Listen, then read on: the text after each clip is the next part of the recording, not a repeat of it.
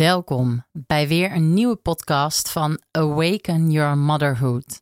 In deze podcast ga ik het met je hebben over de meest gehoorde problemen die in het bekken ontstaan tijdens de zwangerschap.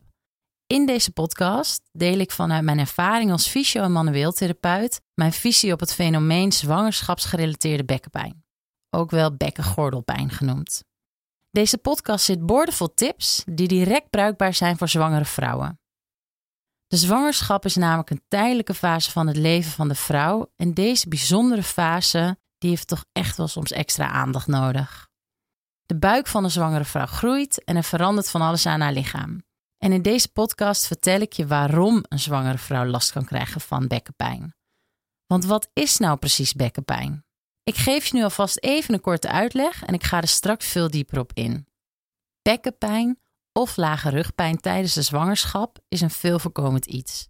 Ik zie het dagelijks. Ik behandel ook eigenlijk alleen maar zwangerschapsgerelateerde klachten.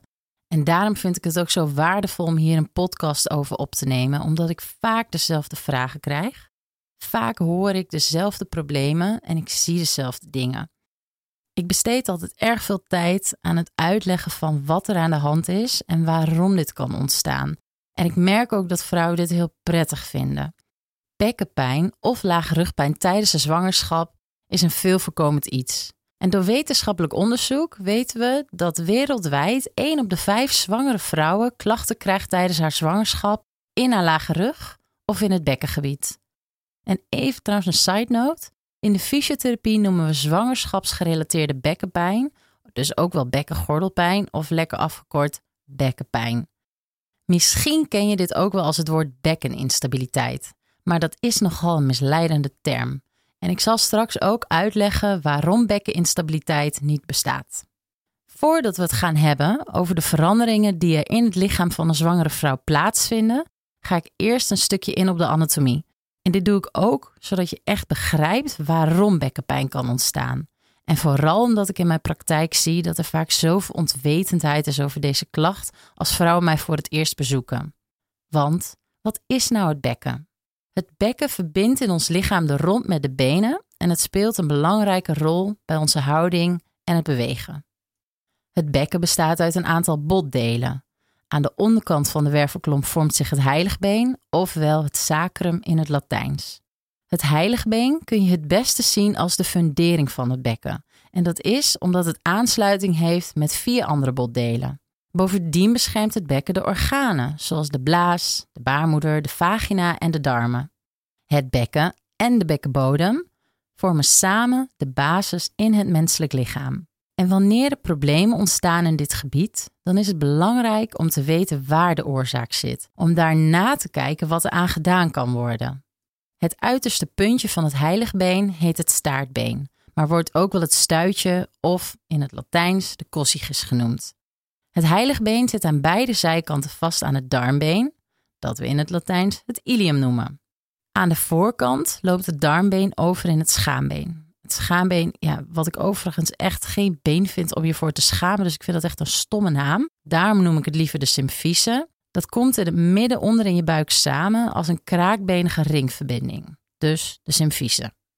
Al deze botten komen bij elkaar door middel van gewrichtsverbindingen.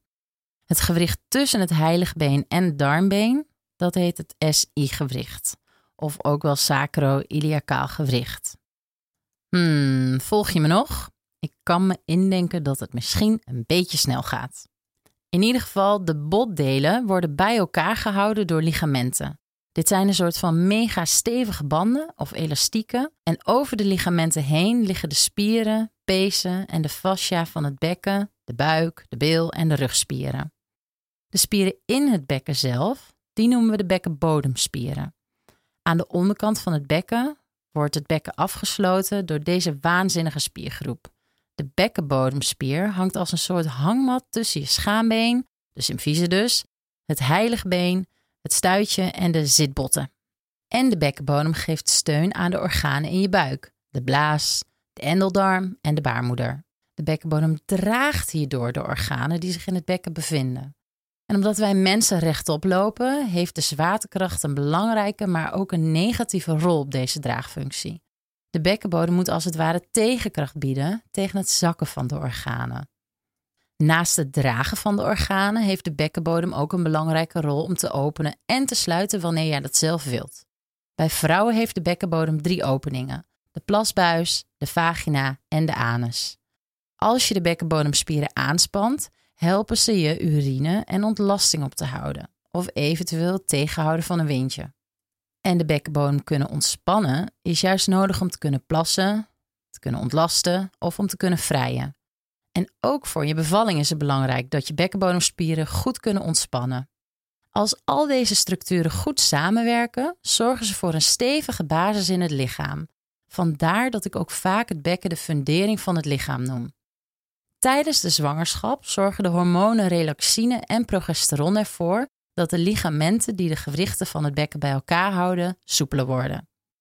Het vrouwelijke lichaam maakt al voordat er een zwangerschap is het hormoon relaxine aan.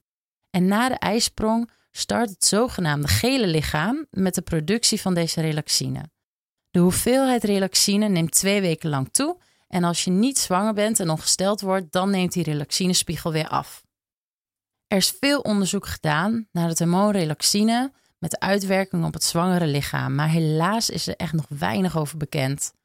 Men gaat ervan uit dat de relaxine ervoor zorgt dat de ligamenten en spieren in je lichaam verslappen als je zwanger bent. En dit is dus met name belangrijk voor de ligamenten die de gewrichten van het bekken bij elkaar houden.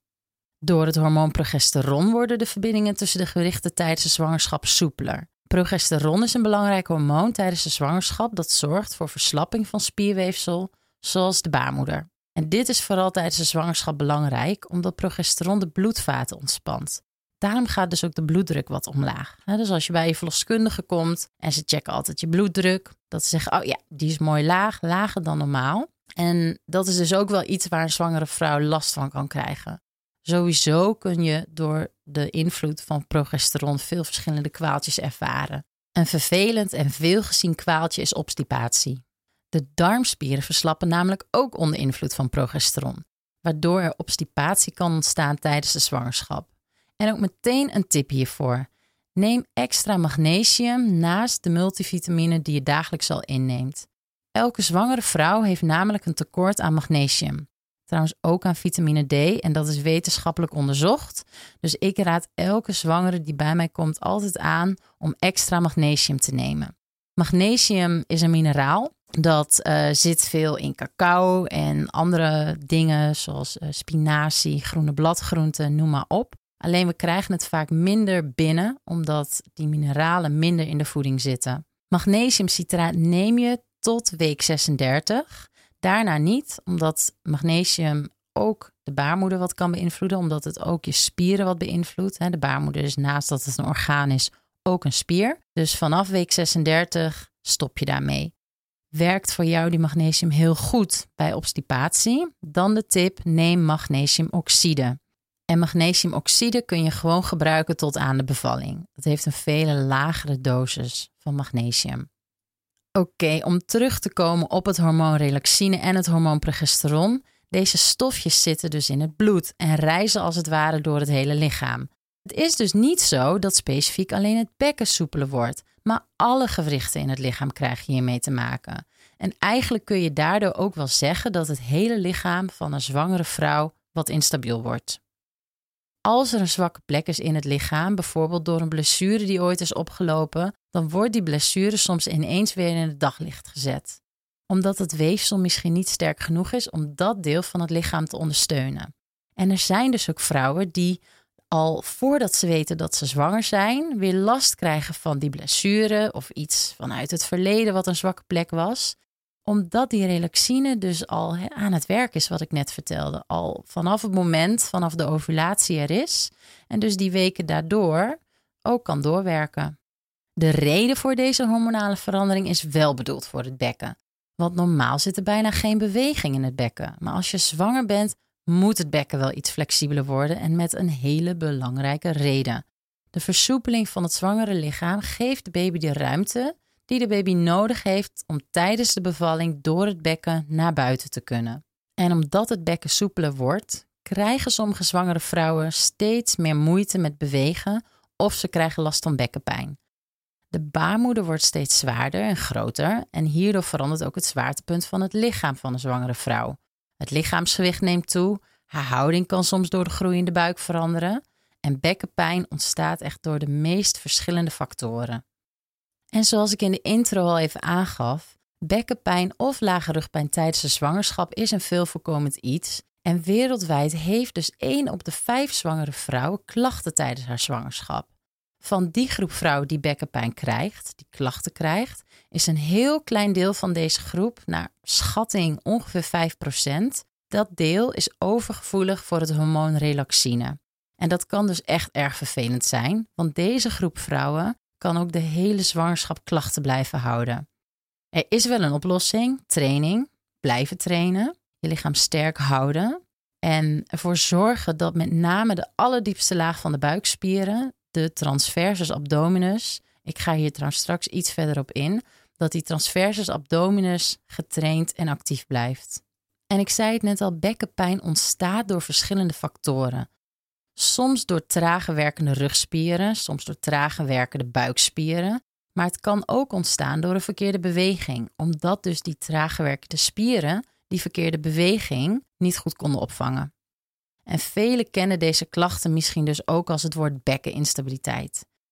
Maar dat is echt een misleidende term, want in het bekken is er echt maar een hele kleine bewegelijkheid aanwezig. Het woord instabiliteit klopt ook niet helemaal, omdat een instabiliteit namelijk alleen maar kan ontstaan door een trauma. Bijvoorbeeld door een botbreuk, waardoor het bekken letterlijk instabiel is geworden, omdat twee delen niet meer goed aan elkaar vastzitten.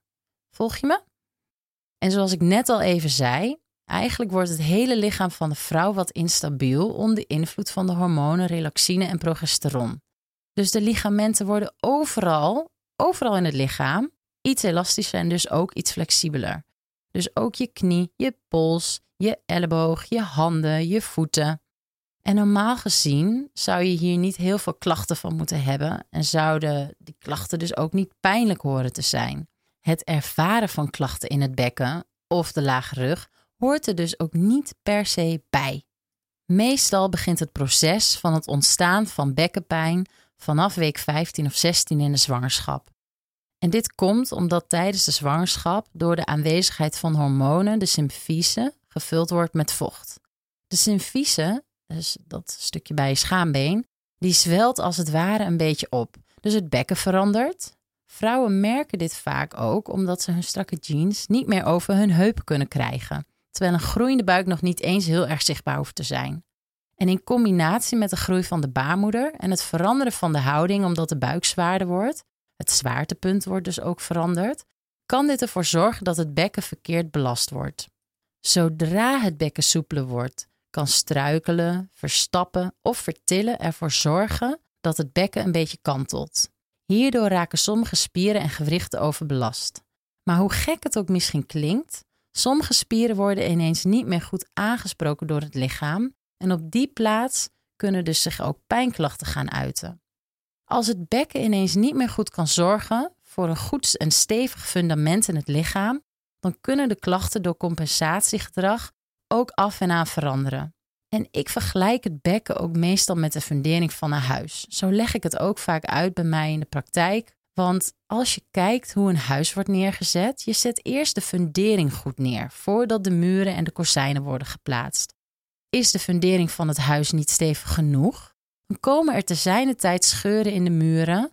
Of kijk naar de stad Amsterdam, een prachtig voorbeeld hiervoor. Het huis kan zelfs scheef gaan staan.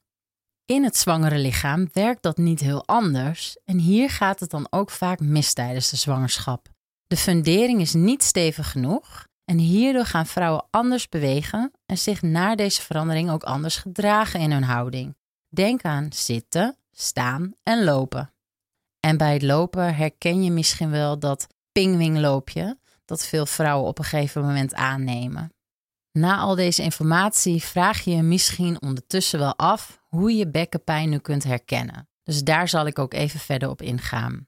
Is er namelijk pijn vanuit de symphyse, ofwel dat schaambeen, dan is de pijn voelbaar aan de voorkant van de onderbuik in het midden van het bekken. Deze pijn kan veroorzaakt worden doordat de linker en de rechter helft van het schaambeen niet goed kunnen bewegen ten opzichte van elkaar. Ook kan het zijn dat de bekkenbodemspieren en andere spiergroepen die hieraan vastzitten verkrampt zijn en trekkracht uitoefenen op het gewricht. De pijn kan uitstralen naar de bil, de lies of zelfs naar de achterkant van de bovenbenen. Is er pijn voelbaar in de lage rug? Dit kan variëren van pijn in de gehele onderrug tot een eenzijdige pijn, links of rechts.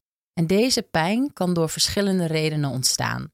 De dwarse buikspieren, de transversus abdominis op het Latijns, die kunnen bijvoorbeeld minder actief de wervels in de onderrug ondersteunen. Hierdoor kan er compensatiepijn ontstaan in andere spieren, die steun aan het opvangen zijn en kan dus die dwarse buikspier niet goed genoeg spanning genereren. En zo werken mogelijk ook de bekkenbodemspieren weer veel harder om het bekken en de onderrug te stabiliseren. Ook vanuit hier kan de pijn weer uitstralen naar de bil, de lies of de achterkant van de bovenbenen. Is er pijn rondom het stuitje? Deze vorm van bekkenpijn wordt soms erger bij vermoeidheid. Ook kan het verergeren bij bepaalde bewegingen, zoals een tijdje zitten op een harde ondergrond, een harde stoel, of tijdens schokkerige bewegingen. Denk aan fietsen over een drempel of een hobbel in de weg of over de grachten in Amsterdam. Ook heerlijk voor dat bekken? Niet dus. Op dat moment wordt de druk op het stuitje ontzettend verhoogd. En hiervoor ook weer een tip. Koop zo'n zacht kussenhoesje die je over je fietszadel kunt doen. Bijvoorbeeld van een schapenvelletje of zo'n schapenvachtje. Dit werkt namelijk echt extra schokdempend en kan ontzettend fijn zijn. Ook is hardlopen niet aan te raden bij stuitpijn vanwege de schokken die je bij elke landing weer opnieuw door het bekken moet laten opvangen. En om nog wat dieper in te gaan op de reden van het ontstaan van pijnklachten in het bekken en de lage rug tijdens de zwangerschap, leg ik nog wel even iets meer uit over de anatomie. Dr. Fleming, Dr. André Fleming, heeft in het verleden een prachtig onderzoek gedaan naar de sluitkracht van het bekken. Wat gebeurt er nou precies in het bekken en wat zorgt precies voor welke functie? De gewrichten zitten vast aan elkaar met ligamenten. Dit noemde ik al eerder. En dit noemen we zogenaamd ook wel de vormsluiting. De ligamenten laten de vormen van de gewrichten van het bekken tot op de nanometer nauwkeurig op elkaar aansluiten. Daarom zit er dus ook zo weinig beweging in een niet zwanger bekken. Vormsluiting dus. En dan een heel ander belangrijk deel. Om het bekken te laten bewegen met alle andere gewrichten, is er ook sprake van krachtsluiting in het bekken. De krachtsluiting wordt verkregen door alle spieren die het bekken steun en stabiliteit geven. Deze stabiliteit heb je namelijk nodig voor wat we noemen de krachtenoverdracht. En deze spieren die daarvoor zorgen worden ook wel de core genoemd. En wat is nou precies de core? Want hier is vaak nog veel miscommunicatie over wat de core precies is. Vanuit de fysiotherapie hebben we het over vier spiergroepen als we het over de core hebben. Als je gaat kijken naar de core als een blikje, bijvoorbeeld een sodablikje, dan moet je het zo zien dat de hele romp dat blikje is. Aan de voorzijde van dat blikje, daar zit de transversus abdominis, die diepe dwarse buikspier. En die spier die loopt van de voorzijde naar de achterzijde. Aan de achterzijde van dat blikje, daar zitten de diepe rugspieren, de multifidus. En de multifidus die neemt over de verticale lijn maar een heel klein deel in beslag van de achterzijde van dat blikje.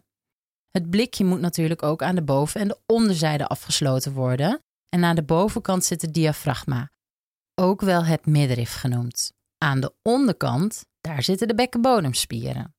En deze vier spiergroepen, die moeten echt fantastisch goed kunnen samenwerken. Ze horen ook samen te werken bij een juiste krachtenoverdracht. Want wat kan er nou misgaan bij de blijvende bekkenpijn? De krachtenoverdracht die werkt niet meer goed genoeg, omdat de transversus abdominis niet sterk genoeg is om die kracht goed op te nemen, komt de druk bij elke beweging op de gewrichten te liggen. En aangezien de vormsluiting van het gewricht bij sommige vrouwen dus ook niet meer optimaal steun geeft, kunnen deze vrouwen erg veel pijnklachten ervaren.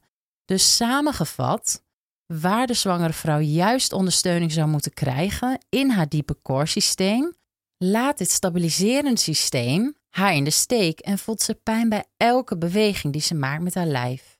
Lopen, zitten en staan. Het komt allemaal steeds weer terug op de fundering. Even een voorbeeld. Wanneer je je armen en of je benen beweegt, heb je een stabiel bekken nodig om de krachten over te dragen. Zoals bijvoorbeeld het losjes zwaaien met de armen tijdens het lopen. En om dan het nog een stukje lastiger te maken, deze stabiliteit gaat niet over de kracht, maar juist over het subtiele. Dus hele kleine beetjes gebruik maken van de binnenste spierlagen. Bij pijnklachten in de lage rug, de stuit, het bekken en de bekkenbodem is er vrijwel altijd sprake van een functiestoornis in de stabiliserende spieren van het bekken. Deze spieren kunnen minder actief zijn of te gespannen zijn en daardoor is de timing niet goed. Ze spannen te snel aan of ze gaan juist veel te langzaam aan. In ieder geval, het is een timingprobleem en dus ook wel een coördinatieprobleem. En door dit coördinatieprobleem kan de krachtenoverdracht in het bekken niet goed verlopen. Je gebruikt dan steeds te veel kracht voor normale bewegingen. Een mooi voorbeeld is het zogenaamde waggelen van zwangeren met bekkenpijn. Maar je ziet dit ook bij mensen met pijnklachten in de lage rug, de stuit, het bekken of de bekkenbodem. En de bekkenbodem, een heel belangrijk onderdeel van het bekken. Tijdens de bevalling in de persfase misschien wel het allerbelangrijkste stukje. Veel vrouwen denken nog steeds dat ze hun bekkenbodemspieren moeten trainen als ze zwanger zijn. Heb je wel eens gehoord van Kegels of kegeloefeningen, of hoe je ze ook maar noemt? Nou, die dokter Kegel die heeft met zijn goed bedoelde oefening ook behoorlijk veel verwarring gezaaid. Maar niet alleen dokter Kegel veroorzaakt verwarring. Er zijn tegenwoordig ook nog steeds veel trainers in yoga, pilates, fitnessklasjes, noem maar op welke sportles je tegenwoordig nog meer kunt doen als je zwanger bent. Maar vrouwen krijgen nog steeds te horen dat ze elke dag hun bekkenbodem even moeten trainen als ze zwanger zijn. Of vrouwen horen het weer van andere vrouwen. Of erger nog, deze hoorde ik laatst van een cliënte. Zij kreeg bij haar zwangerschapsaankondiging al te horen: Vergeet je niet je bekkenbodemspieren te trainen. Ah, ah, dit is echt zo verkeerd. De bekkenbodem is perfect in staat om tijdens de zwangerschap te doen wat het hoort te doen. Even ter verduidelijking. Een spier wordt door aanspanning sterker en steviger. Dat begrijpt iedereen. Maar waarom zou je een spier sterker maken, dus stijver maken en daardoor minder flexibel maken, terwijl die spiergroep tijdens de bevalling zo'n 200% op rek moet kunnen komen en volledig moet kunnen openen om de baby er doorheen te kunnen duwen. Hmm. Volg je me? Een hele getrainde en dus een hele gespannen bekkenbodem heeft hier tijdens de bevalling vaak ook de grootste moeite mee. Begrijp me nu niet verkeerd. Het is zeker heel handig om tijdens de zwangerschap te leren waar de bekkenbodem zit. Maar het is ook echt voldoende als een zwangere vrouw even één keer per week zo'n drie minuten aandacht schenkt aan het voelen van hoe ze haar bekkenbodem aan kan spannen en hoe ze die in verschillende niveaus iets kan aanspannen. Veel belangrijker is het dat vrouwen gaan leren hoe ontspan ik mijn bekkenbodem. Want hier gaat het namelijk mis. De moderne vrouw, de drukke moeder, die heeft veelal een te gespannen bekkenbodem. En het is ook niet heel vreemd dat dit gebeurt. Wij vrouwen leven anno 2020 heel anders dan vrouwen vroeger leefden. 40 jaar geleden bijvoorbeeld. Kijk, dat is natuurlijk fantastisch. De woorden feminisme en emancipatie zijn anno nu wel volledig ingevoerd in Nederland. Vrouwen zijn geschoold, ze hebben een diploma op zak, ze maken carrière, ze werken net zoveel uren en dagen per week als hun mannelijke collega's. Veel workload, veel stress en daardoor veel spanning op de bekkenbodemspieren. En bij spanningsklachten spelen soms ook hele andere dingen een rol. Weet je nog in 2017 dat hele MeToo gebeuren? hoeveel heeft dit wereldwijd wel niet losgemaakt? Veel vrouwen, zijn er echt veel, die hebben helaas ooit een negatieve ervaring gehad in het bekkengebied. Dit kan van alles zijn. Van een vervelend gynaecologisch onderzoek tot een hand op je bil van een vreemde die daar helemaal niets te zoeken had, of nog veel erger. Naar mijn eigen inschatting heeft 95% van de zwangere vrouwen die ik bij mij in de praktijk zie een bekkenbodem die te gespannen is. Ondanks dat er bij zwangere vrouwen geen inwendig onderzoek gedaan wordt en we dit dus ook niet direct kunnen testen, kun je dit wel door heel veel andere dingen die er aan de hand zijn snel filteren. Door goede vragen te stellen bijvoorbeeld. En omdat ik dit zoveel hoor en zie, raad ik vrouwen dus ook aan om veel meer aandacht te schenken aan het ontspannen van hun bekkenbodem. Door middel van oefeningen en door middel van bewustwording. Als een vrouw zwanger is van haar eerste kindje en ze heeft klachten als urineverlies, dan kun je al bijna aannemen dat haar bekkenbodem eerder te gespannen is dan te zwak. Natuurlijk heeft dit wel goed onderzoek nodig, maar een te zwakke bekkenbodem verwacht je niet direct bij iemand die zwanger is van haar eerste kindje, als alle aanwijzingen duiden op pijnklachten die ook vanuit de bekkenbodemspieren kunnen komen. Bij pijnklachten zie ik ook regelmatig het overmatige aanspannen van de schuine buikspieren, alsof er voor elke beweging die gemaakt wordt even de buik ingetrokken moet worden. Dit is echt niet nodig en het verstoort juist vaak de fijne afstemming van de diepe spierlagen tijdens het bewegen, bijvoorbeeld die van de eerder besproken transversus abdominus. Maar er kan ook sprake zijn van een sterke asymmetrie ofwel een disbalans in de bewegelijkheid van de bekkengewrichten. Dit kan er ook voor zorgen dat de krachtoverdracht niet goed kan verlopen. En dit kan weer zorgen voor hele gespannen bekkenbodemspieren, omdat de vrouw door de pijn weer anders gaat bewegen, anders gaat lopen en de bekkenbodemspieren als het ware zijn geschrokken van die disbalans. En disbalans, disbalans en symmetrie, niemand is symmetrisch. Dus niemand kan weer recht worden en iedereen is dus wel een beetje scheef. Dat komt omdat we allemaal links of rechtshandig zijn, links of rechtsbenig zijn. En na onze puberteit, als we uitgegroeid zijn, dan is dus dat SI-gewricht, dat sacro-iliacale gewricht, ook als het ware vastgegroeid in die voorkeurspositie. Dus er bestaat niet zoiets als iemand rechtzetten. Ondanks dat ik manueel therapeut ben, heb ik best wel een beetje een lichte allergie voor dat woord. Rechtzetten. En ja, ik was scheef en ik sta nu weer recht. Nee, ik heb het er vaak over, je bent weer in balans. En zoveel mogelijk in balans, zodat je lichaam jou weer het beste kan voortbewegen op de meest pijnvrije en prettige manier, die dus op dat moment het beste bij jouw lichaam past. Goed, wanneer kan een zwangere vrouw nu het beste naar een specialist? In mijn optiek, laat het altijd even checken door een in zwangerschap gespecialiseerde fysio- of oefentherapeut. Bekkenpijn is zeker geen klacht die nu eenmaal bij een zwangerschap hoort. In de meeste gevallen kan er supersnel iets aan gedaan worden. Ik zie de meeste vrouwen gemiddeld drie keer in een zwangerschap. Als ik ze vaker zie, dan komt dat meestal ook omdat ze voor hun zwangerschap al klachten hadden in hun lijf en die klachten zijn tijdens de zwangerschap een beetje uitvergroot. Dan heeft het lichaam vaak wat meer tijd nodig om weer een soort van reset te krijgen. En soms zie ik vrouwen maar één keer, en dan maken we wel een vervolgafspraak, maar die bellen ze of mailen ze dan vervolgens af, omdat het supergoed gaat. Nou ja, heel fijn. Dus weet dat er ook heel snel iets aan gedaan kan worden. Bij een fysiotherapeut of een oefentherapeut die gespecialiseerd is in zwangerschapsgerelateerde bekkenklachten, leert een vrouw om weer controle te krijgen over de diepe buik- en rugspieren. En niet te vergeten het beheersen van de ademhaling, ofwel het doorademen tijdens activiteiten want onze ademhaling staat direct in verbinding met onze bekkenbodem. Ervaar je veel stress, dan verandert de ademhaling. Hier ga ik ook in een andere podcast veel verder op in, dus luister die even terug als je hier meer over zou willen weten. Het onderwerp ademhaling. Het hebben van bekkenpijn is geen reden om niet op een natuurlijke manier een bevalling te kunnen ervaren.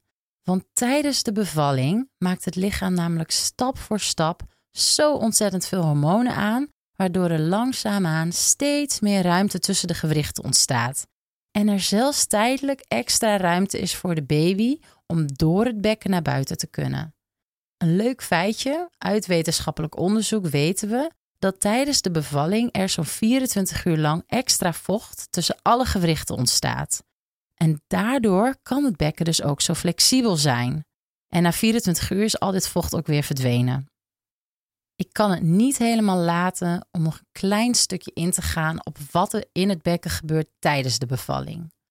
Tijdens de bevalling kun je namelijk voor heel veel verschillende houdingen kiezen. Daar ga ik nu niet verder op in, maar ik wil het wel kort even graag hebben over de persfase. Want die fase, die ontstaat nadat de 10 centimeter volledige ontsluiting is. En eigenlijk is die fase misschien wel de allerbelangrijkste fase voor het bekken en de bekkenbodem. Dit is de fase waar er soms blijvende schade aan de bekkenbodem opgelopen kan worden, omdat vrouwen niet goed genoeg begeleid worden in deze fase. Vaak bevallen vrouwen in Nederland nog op hun rug. En eigenlijk is liggen op de rug helemaal geen natuurlijke bevalhouding. Het is zo gek. Kijk eens naar films. Altijd hetzelfde plaatje waarbij de vrouw liggend op haar rug het kindje ter wereld brengt. Maar dit is anatomisch gezien voor het bekken en de bekkenbodem niet de beste houding. Het is zo raar. Want de persfase doorbrengen liggend op de rug wordt nog zoveel gedaan. Door te kiezen voor een houding waarbij het heiligbeen, ook wel dat sacrum, en het stuitje meer naar boven kunnen bewegen. Dus een houding met naar boven bewegen bedoel ik dat het stuitje niet naar binnen getrokken wordt, maar juist helemaal naar achteren kan bewegen. En zie dat als volgt. Tijdens de bevalling staat het bekken onder extra druk. Om naar buiten te kunnen duwt de baby eerst het stuitje en het heiligbeen naar boven in de richting van de onderrug. Dus het stuitje gaat naar buiten in plaats van naar binnen. Ook kan je bekkenbodem zich daardoor veel beter openen, veel vollediger openen, omdat het stuitje beter kan bewegen. Zie je het voor je? Liggend op de rug wordt het heiligbeen gefixeerd en kan het dus niet omhoog bewegen. Het blijft een beetje in dezelfde positie. Hierdoor kan dus ook de stuit niet goed meebewegen en de bekkenbodem kan dus veel minder ver openen. En het scheelt zelfs zoveel ruimte dat als je een babyhoofdje in diameter centimeters omtrek gaat meten, er 3 centimeter, jawel je hoort het goed, 3 centimeter meer ruimte is in de bekkenbodem om te openen als een vrouw niet op haar rug ligt in de persfase. De baby kan dus veel gemakkelijker door de bekkenbodem heen geduwd worden. En die persfase is op allerlei manieren te volbrengen. De persfase kan op een baakruk doorgebracht worden of op handen en knieën. Hierdoor werkt de zwaartekracht ook weer beter in het voordeel. Maar wat ook heel goed kan werken is de persfase in zijligging doorbrengen. En dit kan bij vermoeidheid of bij vrouwen met een ruggenprik een hele goede uitgangshouding zijn. De barende vrouw ligt dan op haar zij en ze trekt haar bovenste been goed omhoog, waardoor er ook extra kracht gezet kan worden. En natuurlijk moeten de spieren van de bekkenbodem ook zo ontspannen mogelijk zijn. Een goede manier om te ontspannen is een rustige ademhaling. En dat er voldoende aanmaak kan zijn van oxytocine. Als de oxytocine-aanmaak te laag is, leidt dit tot verzwakte baarmoedersamentrekkingen bij weeën en vermindert het daarna ook het toeschietreflex tijdens het geven van de eerste borstvoeding. Hiermee wil ik deze podcast ook afronden. Hopelijk komt er in de toekomst verandering en variatie op de houding die in de persfase nog veel gebruikt wordt en dat is rugligging. Ik hoop dat je door deze podcast geïnspireerd bent om anders naar het bekken te kijken Misschien dat je dingen beter herkent om vrouwen ander advies te kunnen geven. En dat vrouwen nu ook beter weten dat ze de persfase niet liggend op de rug doorbrengen. Het is namelijk toch voor elke moeder super fijn dat ze haar nieuwe leven kan gaan starten zonder bekkenpijn, zonder stuitpijn en andere ongemakken. Dankjewel voor het luisteren.